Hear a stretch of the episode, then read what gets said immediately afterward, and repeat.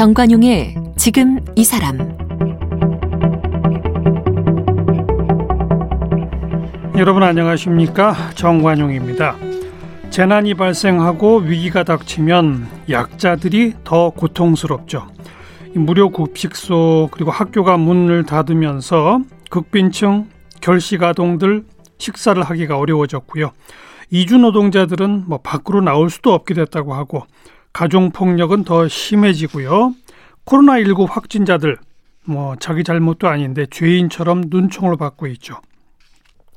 이렇게 코로나라고 하는 재난이 각종 인권 문제를 일으키게 되자 인권단체 활동가들이 모였습니다.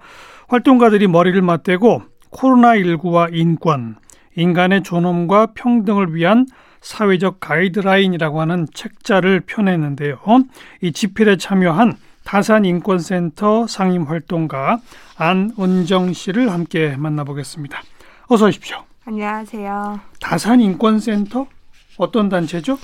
어, 다산인권센터는 한 30년 정도 된 인권운동을 주로 하는 단체입니다. 음, 30년? 네. 어.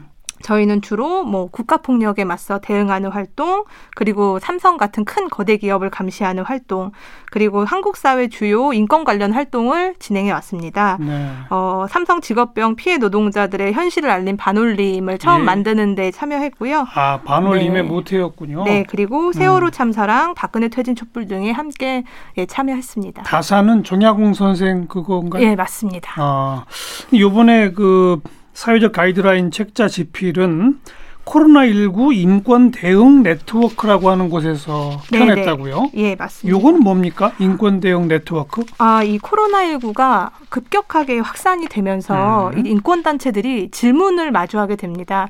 이제 정부에서 하고 있는 방역의 절차나 그리고 사회적 약자 소수자들이 뭐 이제 마주하고 있는 인권 문제에 있어서 우리가 요 함께 목소리를 내는 것들이 필요하다 어, 싶어서 함께 만나자 예. 만, 만나서 대응을 해보자 그렇게 해서 처음 만들어지게 된 단체입니다. 그러면 여기는 여러 인권 단체가 함께 네 여러 어. 인권 단체들이 함께 하고 이렇게 있습니다. 같이 만나서 얘기를 해보니까 네. 뭐 이런 가이드라인이 필요하겠다라는 결론에 다다른 건가요? 예, 각 영역마다 인권 단체들이 있어요. 뭐 예. 장애, 빈곤, 이주, 뭐 집회 시위 관련한 활동을 하는 단체들도 있고 정보 인권 관련한 단체들도 있고 그렇죠. 이 단체들이 코로나19를 보니까 다양한 문제들을 마주하게 된 거죠. 그래서 음. 단지 우리만 이 문제를 해결하는 게 아니라 한국 사회 주요한 인권의 쟁점으로 함께 대응하는 게 필요하겠다. 그래서 우리 사회적으로 요거는 꼭 지켰으면 좋겠다. 예. 혹은 기초가 돼야 된다는 가이드라인을 만들게 된 거죠. 그러니까 조금 그 귀에 쏙 들어오게 음, 음.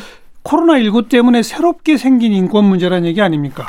아니면 어. 기존에 있던 인권 문제인데 코로나19 때문에 더 심각해졌다든지. 네, 코로나19 때문에 더 심각해진 문제들이 더 많죠. 음. 예를 들면 어떤 거죠, 그러니까? 그러니까 예를 들면 어, 가정 폭력의 문제들이 아. 한국 사회에 이미 있었는데 더 심각해진 거고 성소수자, 이주노동자, 차별 문제가 있었는데 그게 코로나19 때문에 더 사회적으로 드러나게 된 거고 장애인 같은 경우에는 코호트 격리를 당했잖아요. 이미 시설에서 오랫동안 이제 살면서 탈시설 운동을 해왔었는데 이제 코호트 격리나 이런 것들을 통해 더 이제 사회적으로 음, 어, 차단되게 되는 그런 고통에 놓여 있게 된 거죠. 가정 폭력이 늘어났다? 네, 가정 그거는 코로나19랑 어떻게 연결이 되는 겁니까? 어, 코로나19가 가장 중요한 게 우리 감염을 차단하기 위해 사회적 거리두기를 하는 거잖아요. 그렇죠. 그래서 어, 되도록이면 집 밖을 나가지 말아라 이런 예. 얘기들을 많이 하고 있고 그렇기 때문에 가정 안에서 생활하는 저기 시간들이 많아지는 거죠. 뭐 재택근무다 뭐다 해서. 그렇죠. 어. 재택근무를 하면서 그리고 특히 뭐 아이들 같은 경우에는 학교가 지금 문을 닫았잖아요. 학교 못 가죠. 네, 학교를 못 가면서 집에 있는 비율이 높다 보니까 여성들이나 아동들에 대한 가정 폭력 비율이 증가하고 있는 추세입니다. 어, 그게 입증이 돼요? 확인이 어, 됩니까? 네, 최근에 이게 확인이 되고 있는 과정이고요. 예. 뉴스를 보니까 이혼율이 또 작년에 비해 좀 더 높다라는 아. 것들도 나와 있는 거고 예. 어, 예. 여성 단체들에서 지금 가정 폭력이 차지하는 비율이 1, 2, 3월 계속 늘고 있다. 그 퍼센테이지가 음. 상당 비율이 음. 네, 그렇게 얘기하고 있어요. 네. 그리고 뭐 성소수자나 이주노동자들은 어떻게 됐다는 거죠? 코로나19랑 어떤 연관이 있어요? 어, 예를 들어 성소수자 같은 경우에는 5월에 이태원을 중심으로 코로나19가 확산이 됐잖아요. 맞아요. 근데 한 언론에서 악의적으로 이태원 무슨 클럽에서 확산됐다. 음. 그래서 성소수자들이 내 문제다라고 이제 사회적으로 확산되기 시작한 거죠. 어. 근데 이미 코로나19 이전에도 성소수자의 자기 정체성의 문제나 사회적인 차별 문제는 심각했었는데 그렇게 언론을 통해 확산되면서 예, 코로나 예. 검사를 받는 게 내가 아우팅이 되는 과정이 되는 거고 그리고 사회적인 눈총과 이런 따가운 질타에 시달릴 수밖에 없었던 게 음. 있는 거죠. 이주민 같은 경우에는 이주민도 사실은 한국 사회에서 굉장히 약자잖아요. 일을 하러 들어왔기 때문에 그리고 이제 인종적인 차별이나 이런 것들도 한국에서 약간 존재하고 있는데 어, 재난지원금에서 이주민이 배제되는 경우던가 아니면은 이제 이주민들이 주말마다 일을 끝나고 밖에 나와서 사회생활을 좀 하고 쉬어야 되는데 그렇죠. 밖으로 나와서 자기의 시간을 가질 수 있는 조건이 되지 않는 거죠. 공장 안에서 일만 해야 되는 거고 또 이제 코로나 19 때문에 해고를 당하면 또 더 어려워지는 조건이잖아요. 예, 그래서 이제 스스로 또 더 존재를 낮추게 되는 그런 음. 문제들이 존재하고 있습니다. 오늘 제가 시작하면서는 이 무료 급식소나 네. 학교가 문을 닫기 때문에 결식아동, 흑빈층 식사 해결을 못한다 이런 네. 얘기했는데 진짜 그렇겠네요. 네, 그렇죠. 학교라는 게 어. 저는 굉장히 중요한 영역이라는 생각이 들거든요. 그러니까 공부를 가르친다는 것보다 돌보는 역할도 되게 크다라는 크죠. 생각이 예, 들어요. 예. 그래서 이제 학교 학생들에게 급식을 하는 것 그리고 그 시간에 돌봄을 제공하는 것도 되게 굉장히 큰 건데 음. 학교의 기능이 멈추다 보니까 그로 인해서 학교에서 급식을 먹는 학생들이 급식을 먹지 못해서 예, 좀 예. 안타까운 상황에 놓이게 되거나 혹은 공부를 제대로 하지 못해서 학습 격차가 일어난다고 학습 하잖아요. 격차도 커질 수 있죠. 네, 어. 그렇게 사회적으로 학습 격차가 커 지는 문제. 그리고 장애인이나 이주노동자 다문화 가정 같은 경우에는 온라인 수업에 적응이 안 되고 어렵다 음, 보니까 음. 더더욱 그 돌봄의 공백에 놓일 수밖에 없는 조건입니다. 지금 이제 결식아동 같은 경우는 대부분의 경우 가정에 돌봐줄 사람이 없는 경우가 많잖아요. 그렇죠. 그런 부분들도 있죠. 그런 네. 경우는 식사를 그래 그나마 한 끼 학교에서 해결했는데 네. 그것도 못하면 뭐 계속 쫄쫄 굶는 거예요. 어떻게 되는 거예요? 그래서 그것들은 이제 더 파악을 해봐야 음. 되겠지만 어, 최근에 한 학생이 집에서도 이제 돌봄의 공백이 있는 거고 학교가 멈추다 보니까 또 이제 급식을 못 먹고 돌봄의 공백이 또 예, 생기는 예. 거고 그래서 스스로 극단적인 선택을 하려는 시도들도 있었어요. 아이고 그래요. 이제 그런 것처럼 우리는 뭐 그럴 수 있지. 음. 왜 감염병의 위기를 확산을 멈추는 게 정말 제일 중요해. 하지만 정말 취약계층이나 저소득층한테 중요한 것이 무엇인지 예, 우리 예. 사회가 한번 살펴보는 게 필요할 것 같고 일부 지자체 같은 경우에는 지금 이 시기를 핑계 삼아서 저소득층에 대한 예산 지원이나 급식을 삭감하고 있는 경우들도 왕왕 있더라고요. 그래요? 네. 그래서 모 지자체는 이제 7월에 저소득층 아동들에 대한 도시락 지원을 어. 삭감하는 경우들도 좀 아니 오히려 늘어났습니다. 그런 저소득층들이 일자리도 더 빨리 잃게 되고 네. 더 어려워지는데 왜 그 예산을 삭감을 하죠? 모르죠. 어, 뭐 물론 뭐 방역 예산도 또 많이 들어갈 것이고 긴급 재난지원금 등등으로 해서 전 국민에게 보편적 지급도 네. 필요할 것이고 하지만 네. 그러나 재난 앞에 평등이 없다라는 거 아닙니까? 네, 그죠? 맞습니다. 어려운 사람이 더 고통을 심하게 받죠. 네. 이게 그렇죠. 바이러스의 위기는 모두에게 평등하다고 하지만 음. 그의 후과로 인한 위기는 모두가 평등하지 않은 맞습니다. 것 같아요. 지금 네. 아까 말씀드린 어. 뭐 급식을 못 받아서 돌봄 공백에 놓인 학생들의 문제나 사회적 소수자 취약계층에 대한 문제는 예. 더욱 심각해 있는 거고 우리 사회가 사실 코로나 이후로 어떻게 나갈 것이냐는 이런 이들의 인권이나 삶을 어떻게 보장하는가랑 굉장히 중요한 연관이 있다라고 생각합니다. 네. 이렇게 사회적 약자들이 더 어렵게 되는 그런 의미에서의 인권 문제. 네. 근데 이제 그보다 더 먼저 그 감염병 차단을 위해서 정부가 취하고 있는 여러 조치들이 또한 인권 문제를 야기시킬 수 있는 거지 않습니까? 네, 맞습니다. 예를 들어서 확진된 사람의 동선을 공개한다든지 네. 뭐 무적 뭐 무차별적으로 또 이 휴대전화 위치 추적 네. 정보 같은 걸 활용한다든지 네, 네. 이런 문제는 좀 민감한 문제인데 네. 방역을 위해서는 필요한데 네. 또 개인정보 침해 측면도 분명히 있는 거고 아, 그럼요. 인권단체 시각에서는 어떻게 보세요 그거는? 네. 저희가 이런 얘기하면 어떤 분들은 어려운 시기에 무슨 인권이냐 이런 분들이 있어요. 예. 근데 사실은 인권을 기준으로 이야기하는 게 되게 중요하다고 생각이 드는데 이런 공중보건의 위기 상황에서 생명을 지키는 게 가장 소중한 문제잖아요. 그렇게 하기 위해서 생명을 지키기 위해서는 이 사람의 인권이나 기본권을 중시하는 과정에서 대책이 마련돼야 된다는 생각이 음. 듭니다. 그 메르스 때 정부가 깜깜이로 아무것도 동선을 공개하지 않아서 이번에 코로나19가 터지니까 너무 투명하게 정보 동선을 공개한 거예요. 예. 어, 그리고 또 한국은 미리 찾아내서 감염의 경로를 차단하는 방향으로 방역 활동을 했기 때문에 그렇죠. 접촉자 정, 네. 전부 다 추적해가지고 조사하고. 네, 어. 그렇기 때문에 그런 뭐 정보 공개나 어 그리고 이제 정보 모아놓은 것들에 대한 문제나 이런 것들이 굉장히 좀 심각하게 발생을 했다고 생각이 들어요. 예. 어 근데 이런 이동 경로를 확인하는 거 그리고 개인 정보가 공개되는 게 어, 이렇게 감염이 된 사람들에게는 굉장히 큰 낙인과 사회적인 음. 어, 지지타를 받거나 하는 과정들에 놓여 있었던 거죠. 그렇죠. 네, 그렇기 때문에 뭐 국가인권위원회에서도 너무 과도한 정보 공개는 안 된다라는 것, 그리고 인권단체들이나 다양한 곳에서 전문가들 의견도 음. 너무 과도한 정보 공개가 안 된다라는 이야기들을 하다 보니까 질본에서도 이제 지침을 바꾸고 있는 과정이긴 합니다. 그래서 이제 그런 문제들이 네. 어, 한국에서는 방역 과정에 좀 큰 문제 중에 하나인 거고. 그러니까 초창기부터 지금까지는 어쨌든 정보 공개 내용이 너무 많았다 이렇게 네. 보시는 거예요. 네, 네. 그리고 음. 이제 중간 중간 계속 이제 질본이 지침을 예, 바뀌고 있어요. 그만큼 이렇게 정보를 공개한다는 거, 개인 정보가 세상에 알려진다는 게 사람들에게 뭐 혐오와 차별을 가져오게 되는 중요한 요인 중에 하나일 수 있겠다. 이런 것들을 이제 사회적으로 함께 인식하고 있는 거죠. 일반 또 우리 국민 여론 속에는 네. 왜 정보를 제대로 공개 안 하느냐. 네, 맞아요. 나의 감염 위험을 내가 스스로 방지하려면 네. 그 사람이 간 식당 뭐 어디 어디 장소 다 알려줘라. 네. 이런 요구도 많지 않습니까? 아유, 그럼요. 근데 그렇죠. 근데 내가 만약에 그 같은 동선에 있다라고 음. 하면 미리 또 연락을 오거나 어 내가 검사를 받거나 하는 이제 질본의 지침이나 이런 게 있잖아요. 아, 개별적 연락을 네, 개별적 연락을 하거나 음. 그리고 확인할 수 있는 과정이 있는 건데 물론 개인의 감염의 여부에 필요한 정보는 공개해야 되는데 그 외에 불필요한 것들이 공개되는 것들이 있는 거죠. 음. 그러니까 예를 들어서 한 지자체의 문자를 보면 어, 이 확진된 사람이 며칠 날 무슨 아이스크림 가게에 갔다. 음. 근데 아이스크림 가게 아무도 없어 나랑 마주친 사람이. 음. 근데도 그것이 문자로서 오게 되면 어. 어. 뭐야 지금 뭐 이렇게 아이스크림 가게 다니고 이래도 되는 거야? 이런 음. 인식들이 사람들에게 음. 어, 생기게 되는 거죠. 또 그렇게 공개를 하다 보면 그 해당 업소들도 피해를 보게 되죠. 네, 맞습니다. 이게 어. 요즘 들어서 이제 언론에 많이 공개가 되는데 해당 업소에서 사람들이 아 저게 코로나 있는 그러니까요. 곳 이런 식으로 이제 또 인식이 너무 안 좋은 거죠.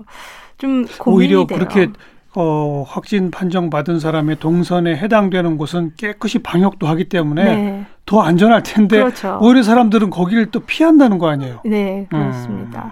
이게 초반부터 좀 만들어 온 이런 과정과 후과가 있었던 것 같아요. 예, 알겠습니다. 그게 이제 정부의 방역 조치에 어떤 민감할 수 있는 인권 문제 거기에 필요한 가이드라인이고 네. 그다음에 이제 이 책자를 보면 위기 상황에서 유예되는 시민의 권리 네. 첫 번째가 정보 인권 이게 네. 지금 방금 얘기한 네. 정보 공개 그 문제죠. 네. 두 번째가 평화적 집회의 자유에 대한 권리. 네. 이것도 민감합니다. 네, 요즘 집회 시위 자유가 있어요. 네. 그러나 요즘 같은 때는 몇 명 이상 모이지 마라. 네. 뭐 심지어 예배도 보지 마라 네, 이러는 거 네. 아닙니까? 아, 이거 어떻게 봐야 됩니까? 요즘에 더 심해졌죠. 음.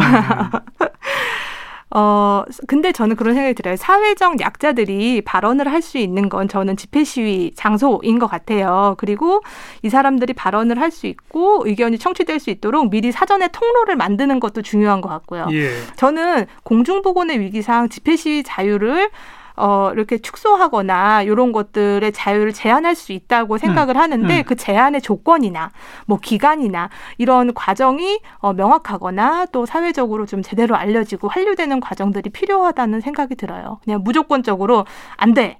하지 마. 이게 아니라 어, 어떠한 이유 때문에 어떠한 과정에서 언제까지 예, 예, 예. 그런 것들이 지금 정부가 그렇게 하고 있는 거 아니에요? 사회적 거리두기 1단계 때는 어떻게 2단계 때는 어떻게, 뭐 지금 이제 2.5단계 때는 뭐 어떻게 그런 게 어, 왜 우리가 1단계고 2단계고 2.5단계를 했는지 음. 이유를 설명하잖아요. 네네. 확진자가 어떻게 되고 뭐 어떻게 쭉 그런 이런 조건에서는 이와 같은 지침을 발표한다. 네. 여기에 따라주기 바란다. 네. 그렇게 하고 있는 거 아니에요? 그 초반에는 그런 거 없이 안 돼. 아, 그랬어요. 네, 이런 어. 게 있었던 거죠. 각 지자체마다 알겠습니다, 알겠습니다. 주요 도심은 다 안 된다. 이렇게만 되는 거고 예. 그렇게 했던 부분들이 있었죠. 이것도 명확한 기준 하에서 제한해라. 네, 예, 예. 어, 제한 자체를 거부하는 건 아니다. 네, 하지만 음. 어, 사람들이 이야기할 수 있는 통로를 마련하고 기준이나 원칙이 명확해야 한다라는 거죠. 세 번째가 주거의 권리인데요. 네. 이게 왜 코로나 때문에 유예되죠? 어, 거리두기가 굉장히 음. 중요하잖아요. 근데 노숙인이나 주거 취약계층 같은 경우에는 아. 거리두기가 되지 않는 상황이에요. 그러니까 다들 노숙... 집에 있으라 그러는데 집이 없는 분들. 네, 집이 없는 분들이나 어. 어. 그리고 예를 들어서 고시원이나 음. 아주 열악한 주거 시설에 놓인 분들은 그 자체만으로 이미 열악한 상황인 건데 24시간 거기 있으라는 건좀 네. 고문이죠. 네, 그럴 어. 수 있죠. 그리고 또 방역이나 이런 것들이 제대로 되지 않은 조건 하에서 어, 집에 있는다라는 것 그런 것들 더 위험할 수 있겠다라는 거죠. 그럼 이건 어떻게 해야 됩니까? 다른 나라 같은 경우에는 노숙인들이 이제 감염의 위험이 있기 때문에 호텔이나 이런 것들을 잡아서 그쪽에서 좀 뭐 생활할 수 있도록 하는 이런 음. 방향들도 제시가 되고 있긴 해요. 음. 그리고 조금 더 방역의 그런 부분에 좀 더 신경을 쓴다던가 하는 고민들이 필요한 거죠. 네. 그다음이 노동의 권리. 네. 이건 뭐 금방 이해가 돼요. 네. 다들 뭐 해고당하고. 네, 맞습니다. 이래서는 안 된다는 거죠. 네, 네, 맞습니다. 음. 그리고 이런 사회보장의 권리 이건 연결되는 거죠. 네네. 네. 어떤 것들로 해야 됩니까? 우선은 저는 노동의 권리 관련해서 이야기를 드리고 싶은데 예. 정부에서 지원을 굉장히 많이 합니다. 하고 있어요. 네, 정부에서 지원을 하는데 그런 고용 유지 지원금 뭐 이런 그렇죠. 거. 음. 근데 해고 금지의 요건이나 이런 것들을 명확하게 하는 것들이 필요하고 그리고 정말 저 밑바닥에 있는 하루 벌어서 하루 먹고 살 수밖에 없는 예, 노동자들이 예. 있잖아요. 그들의 조건들을 어떻게 보장할 것인가에 대한 고민들이 필요한 거고 음. 어, 아까 사회 보장의 권리 같은 경우에는 우리 사회가 그러면 이 취약계층이나 저소득층을 보장하기 위해서 필요한 것들은 무엇일까 음. 이런 내용을 담고 있습니다. 네. 그 다음 챕터가 코로나19 기업과 언론의 사회적 네. 의무입니다. 네, 기업의 의무는 뭐라고 봐야 될까요? 어, 방금 얘기하셨던 노동의 권리와 고용 유지 예 맞닿아 있고요. 음. 저희가 거기 쓴 거는 그런 내용도 있어요. 그러니까 기업과 인권이라고 한국 기업이 아시아의 다른 나라들로 이제 가서 거기에 공장을 짓고 하는 경우들이 많죠. 많거든요. 예. 근데 이제 코로나19 상황에서 그런 것들이 제대로 거기 공장에서 운영이 되고 있는지 그 사람들의 노동 조건은 잘 살. 살피고 있는지에 음. 대해서 그냥 기업의 책임으로만 남겨두는데 한국이 되게 큰 글로벌인 나라인 거잖아요. 그럼 한국의 기업들도 그 사람들의 노동권을 위해서 코로나19 상황에 조금 더 각별하게 신경을 써야 한다라는 내용을 담고 있습니다. 네. 근데 또 기업은 코로나19 때문에 좋아진 업종도 있지만 네. 심각한 타격을 받는 업종이 있지 않습니까? 맞습니다. 그런 타격을 받는 업종 무작정 고용 유지해라. 참 요구하기 어려워요. 그렇죠. 이게 그런 거예요. 고용 유지를 무조건 해라가 아니라 서로 이야기하면서 방법을 찾아보는 과정들이 노사가 함께 네 있을 음. 거라는 생각이 듭니다. 저는 그런 것들이 먼저 알겠어요. 원칙이 돼야 된다는 생각입니다. 언론의 의무는 뭡니까? 저희 언론에서 이제 주요하게 커뮤니케이션의 권리로 언론의 이야기를 좀 풀어봤는데요. 예. 어, 언론 같은 경우 이번에 아까 얘기 드렸던 그 성소수자 클럽 이태원 음, 클럽 음. 중심으로 이런 한 언론 매체가 또 문제가 됐었고 신문마다 코로나가 창궐 하고 이런 부정적인 언어나 특정 누군가 감염 경로를 또 이제 부각시키는 기사들을 많이 써왔어요. 예, 예. 이제 그런 부분에서 언론은 책임을 져야 한다라는 것과 음. 이 언론에서 최근에 이제 수어 방송이나 이런 것들이 많이 활성화됐는데 코로나 초창기엔 그런 것들이 없었거든요. 예, 예, 그렇게 어, 사회적으로 소통할 수 있는 책임을 언론에게도 있어야 된다 이런 얘기입니다. 음. 그런 혐오와 낙인 찍기 이런 것에 혹시 우리 언론이 네. 기능하고 있지는 않은가?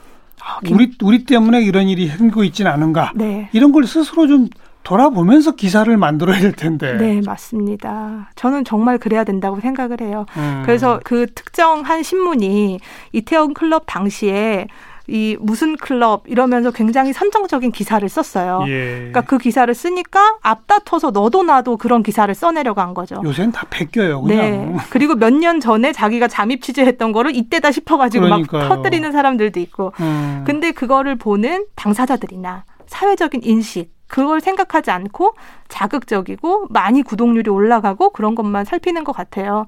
근데 특히 재난과 위기 상황에서는 공정하다는 거, 어, 그리고 자중하는 모습들이 필요하다는 생각이 듭니다. 객관의 기초에서 보도하는 내용들이. 그렇죠. 기본적으로 코로나19 인권 관련 사회적 가이드라인에 네. 3대 원칙이 있죠. 네. 그 3대 원칙이 뭐뭐 뭡니까? 저희 세 가지 그래서 이러한 인권 문제들이 음. 있으니까 인권의 관점에서 요거를 중요하게 생각해야 된다가 첫 번째가 어, 인권 존중의 원칙이에요. 예. 이 공중보건의 위기라고 코로나19 얘기하는데 음. 우리 생명을 위협하고 있다. 근데 그게 내 생명뿐만 아니라 다른 사람 생명도 마찬가지잖아요. 이 과정에서 대책을 세울 때 사람 인권을 존중해서 세워야 된다라는 네. 것과 두 번째는 차별 금지와 특별한 보호의 원칙이에요. 음. 아까 얘기했던 어, 사회적 약자와 취약계층들을 보호하고 어, 차별이 없어야 한다. 대책 마련에.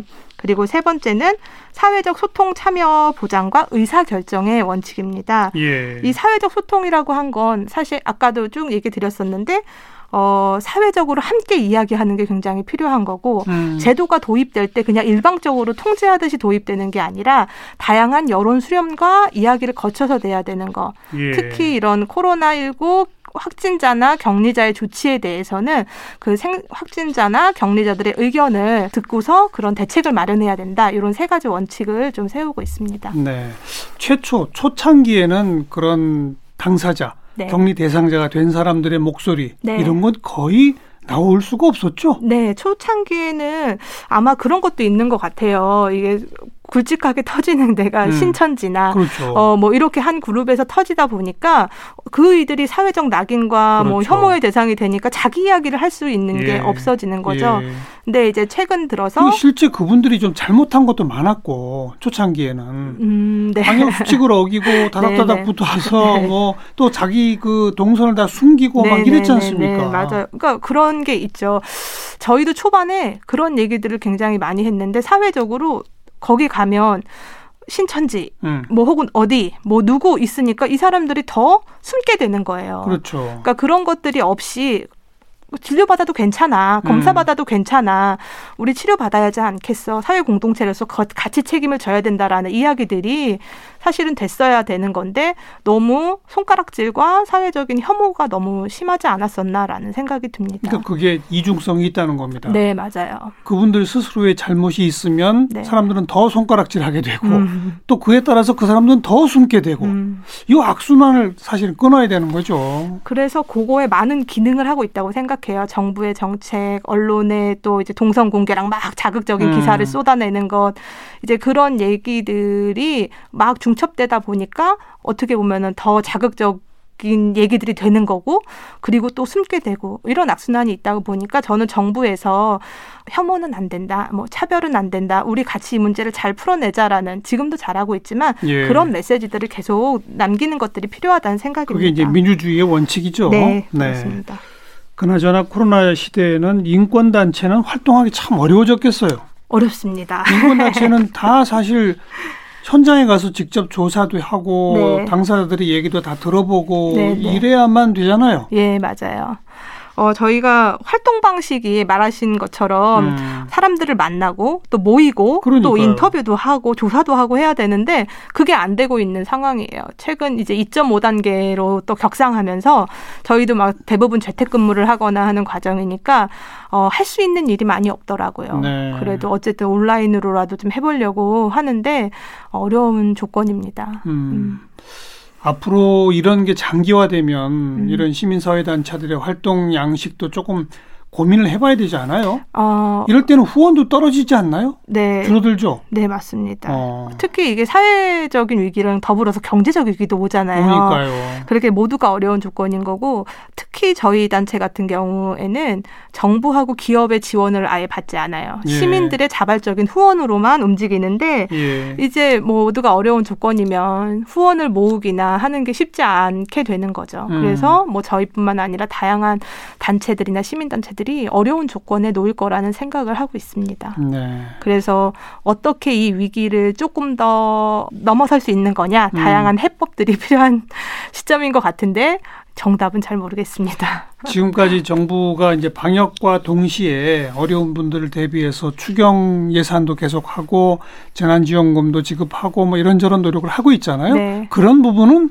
그래도 좀 이 사회보장의 원칙이나 뭐 노동의 권리 이런 원칙에 비춰봐서 긍정적 방향입니까 어떻습니까?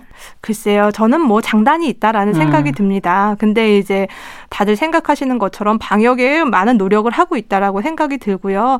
이 재난의 위기를 넘어서려고 노력을 하고 있는 것 같은데 저는 이 재난의 위기를 넘어서는 게 그냥 경제적 어려움을 넘어서는 게 재난의 위기를 넘어서는 거라는 생각은 들지 않아요. 그러니까 지원을 하더라도 좀 차별 없이 지원을 하는 게 필요한 거고, 예. 어 그리고 노동자들의 조건이나 기업이 살아야 노동자가 사는 게 아니라 모두가 살 수 있는 방향을 제시하는 것 이런 것들이 필요하지 않을까라는 생각이 듭니다. 한마디로 전 염병 감염증이라고 하는 건 사회적 연대와는 정반대예요. 네, 맞아요. 서로 어려운 사람을 함께 좀 관심 갖고 돌봅시다. 뭐 음. 뭐 하루에 한 번이라도 좀 문안 찾아가 봅시다. 네. 이런 운동을 해야 되는데 네. 이 감염병 상황에서는 만나지 맙시다잖아요. 네, 맞아요. 참 큰일 났네요. 네. 그런 게 있잖아요. 내가 지금까지 살아온 관계, 음. 그 경로가 사실은 제가 내일 이제 감염병에 걸리게 된다면은 네. 타 확진자의 경로와 동선이 되는 거잖아요. 어, 그런 부분에 있어서 다들 또 어려움과 두려움을 갖고 있는데 그게 사실은 보여주는 거는 우리 모두가 연결되어서 살고 있다라는 걸 그렇죠. 보여주는 것 같아요. 예. 그래서 사회적으로 같이 연결됐다는 거 어렵고 힘든 계층은 저 사람들만의 문제가 아니라 사실 나랑 연결된 문제라는 걸 알아야 음. 우리 사회가 좀 더 바뀔 수 있지 않을까 그런 생각이 듭니다. 당장 누군가의 보살핌을 받아야만 살아온 사람들 음. 그 사람들 그 보살핌의 손길이 점점 끊어져 가면 네. 생존의 위기에까지 몰리게 되지 않습니까? 네, 맞습니다. 그 아무리 감염병 상황이라 하더라도 거기는 찾아가야죠. 네, 그렇죠. 그래서 저희가 인권 운동을 멈추지 음. 못하는 이유는 음. 그런 것 같습니다. 지금 감염병 위기에도 불구하고 인권의 문제점들은 계속 나오는 거고 사회적으로 어렵고 힘든 이들이 계속 생기는 거고 그리고 사회적인 문제들이 생기는 거고 그것에 계속 발언하고 이야기를 해 나가야 저희 사회가 조금 더 좋은 방향으로 바뀔 수 있다라는 생각이 들거든요. 예, 예. 네. 알겠습니다. 그 자세한 내용들이 코로나19와 인권 네. 인간 존엄과 평등을 위한 사회적 가이드라인 여기에 담겨 있네요. 네. 음, 여기 집필에 함께 참여하신 다산 인권센터 안은정 활동가를 함께 만났습니다. 고맙습니다. 네, 감사합니다.